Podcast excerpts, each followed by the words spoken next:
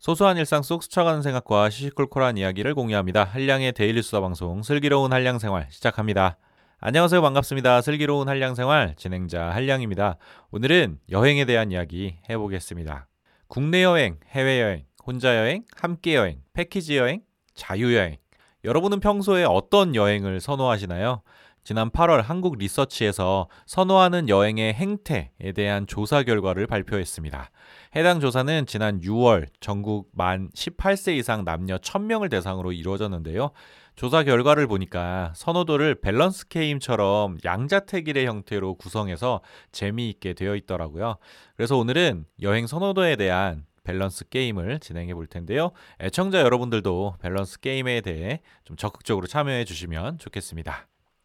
여행 선호도 밸런스 게임 첫 번째는 국내 여행과 해외 여행입니다. 바로 들어갈 테니까 그 하나만 딱 선택해 주시면 좋겠습니다. 자, 국내 여행과 해외 여행. 하나, 둘, 셋. 선택하셨나요?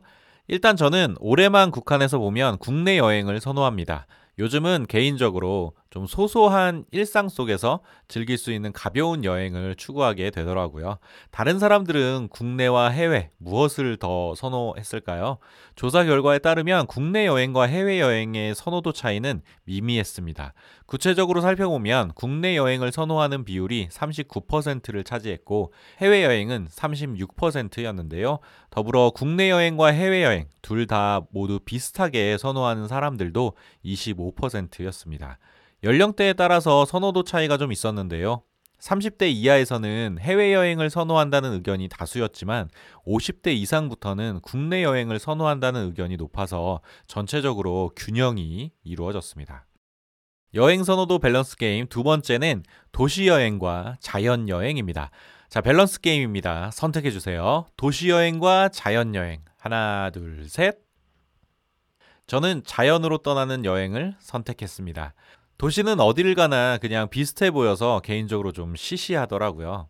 다른 분들도 저와 같은 생각인지 전체 응답자의 절반 이상인 53%가 자연으로의 여행을 더 선호한다고 답변했는데요.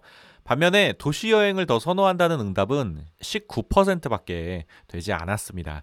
연령별로 살펴보면 40대 이상 연령대에서는 자연으로 떠나는 여행을 선호하는 비율이 훨씬 높았고 40대 이하 연령대에서는 도시 지역과 자연 지역의 선호도 차이가 별로 크게 나지 않았습니다. 연령대가 낮아질수록 상대적으로 도시 지역 여행을 선호하는 비율이 높아지는 경향을 보였다는 겁니다. 여행 선호도 밸런스 게임 세 번째는 단기 여행과 장기 여행입니다. 단기와 장기의 기준을 3박을 기준으로 했는데요. 3박 4일까지는 단기 여행으로 그 이상은 장기 여행으로 구분했습니다. 자, 그럼 밸런스 게임 시작합니다. 단기 여행, 장기 여행. 하나, 둘, 셋. 저는 사실 평소에 장기 여행을 꿈꾸고 있지만 현실은 단기 여행을 자주 다니는 편입니다. 특히 가까운 지역으로 소소하게 당일치기 여행을 떠나는 것을 좋아합니다. 여행 선호도 조사의 결과도 저의 선택과 비슷했는데요. 단기 여행의 선호가 높았습니다.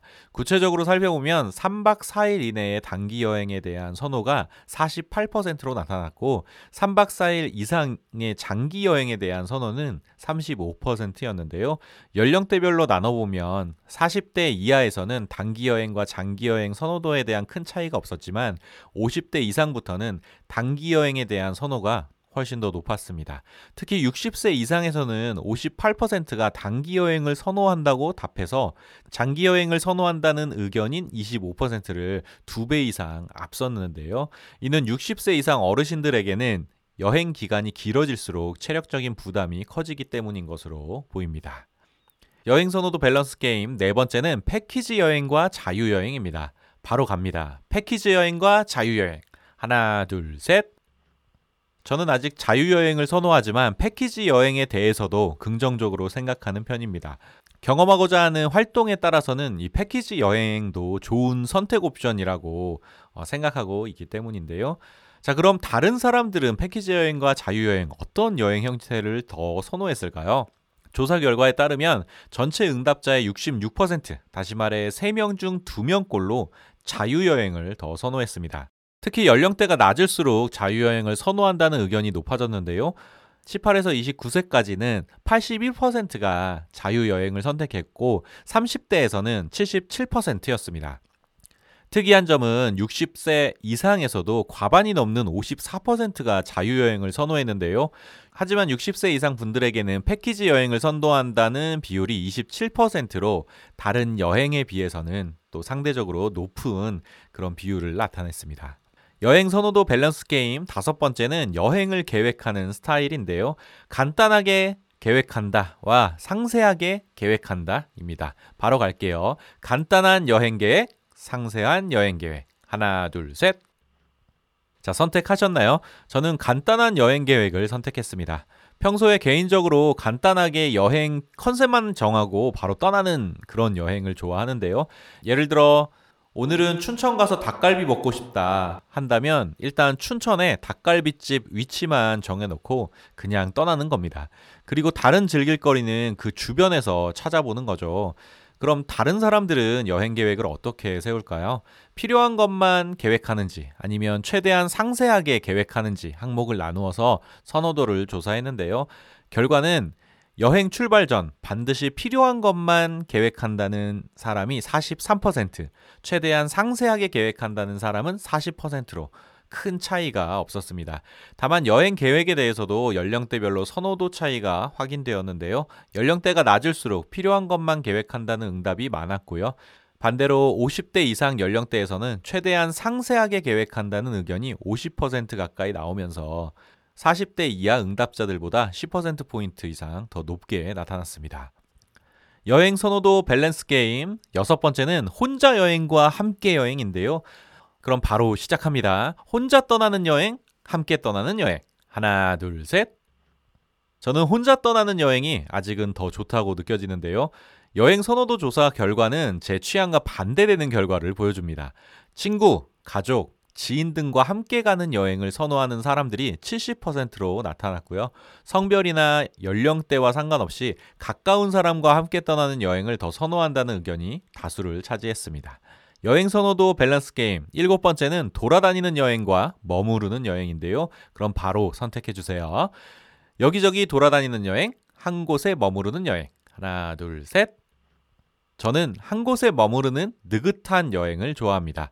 애청자 여러분들은 무엇을 선택하셨나요? 선호도 조사에 따르면 많이 돌아다니는 관광 여행에 대한 선호도가 한 곳에 머무르는 휴식 여행 선호도보다 훨씬 더 높았습니다.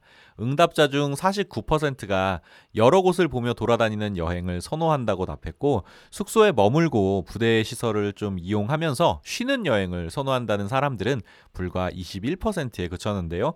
다만 두 여행 스타일을 비슷하게 선호한다는 사람도 30%로 적지는 않았습니다. 전 연령대에 걸쳐서 여러 곳을 돌아다니는 관광 여행의 선호도가 높기는 했지만 연령별로 그 강도에는 차이가 있었는데요. 연령대가 높을수록 관광 여행을 선호한다는 의견의 비중이 높았고 연령대가 낮을수록 휴식 여행의 의견이 상대적으로 높았습니다. 여행 선호도 밸런스 게임 여덟 번째는 숙소에 대한 선호도입니다. 저렴한 숙소와 고급 숙소인데요. 여러분은 어떤 숙소를 선호하시나요? 저렴한 숙소와 고급 숙소. 하나, 둘, 셋. 저는 저 혼자라면 저렴한 숙소에서 묵는 게 좋고요. 가족과 함께라면 좀 넓고 쾌적한 숙소를 찾게 되는 것 같습니다.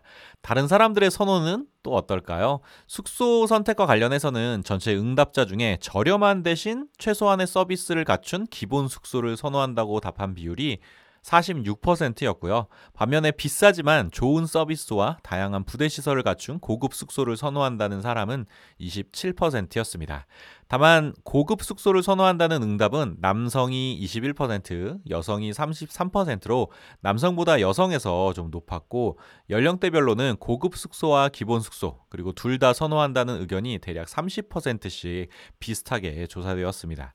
다시 말해 연령대별로 고급 숙소와 기본 숙소 간의 그 선호도 차이는 별로 없었던 것이고요.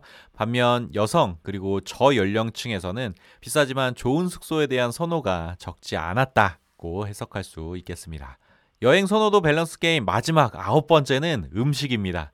현지에서만 먹을 수 있는 음식과 내 입맛에 익숙한 음식. 여러분은 여행 중에 어떤 음식을 더 선호하십니까? 현지 음식과 내 입맛에 익숙한 음식. 자, 하나, 둘, 셋. 저는 특별히 먹고 싶은 음식이 없다면 굳이 현지 음식보다는 제 입맛에 맞는 음식을 먹는 스타일입니다. 일전에 안면도 여행에서는 제철이라는 꽃게와 대하는 전혀 먹지 않았고 그냥 백반집만 좀 돌아다녔는데요. 다른 분들은 또 어떠실까요? 여행 중 음식에 대해서는 현지에서만 맛볼 수 있는 음식을 선호한다는 사람이 46%, 내 입맛에 맞는 음식을 선호한다는 사람이 31%로 현지 음식을 선택한 사람의 비율이 훨씬 더 높았는데요. 사실 여행에서 음식 또한 빠질 수 없는 중요한 즐길거리 중에 하나잖아요. 좀 더 많은 사람들이 내 입맛에 익숙한 음식보다는 현지에서만 맛볼 수 있는 특별한 음식을 더 선호하는 것 같습니다. 자, 오늘은 여행과 관련한 다양한 항목에 대해서 그 선호도를 한번 알아보았는데요. 밸런스 게임의 형식으로 한번 진행해 보았습니다. 애청자 여러분들은 어떤 여행 스타일을 선택하셨나요? 여러분의 여행 취향도 댓글로 많이 공유해 주시면 좋겠습니다. 그리고 구독과 좋아요도 한 번씩 꾹 눌러주시면 좋겠고요. 오늘 제가 준비한 이야기는 여기까지고요. 들어주셔서 감사합니다. 다음에 만나요. 안녕. 뿅!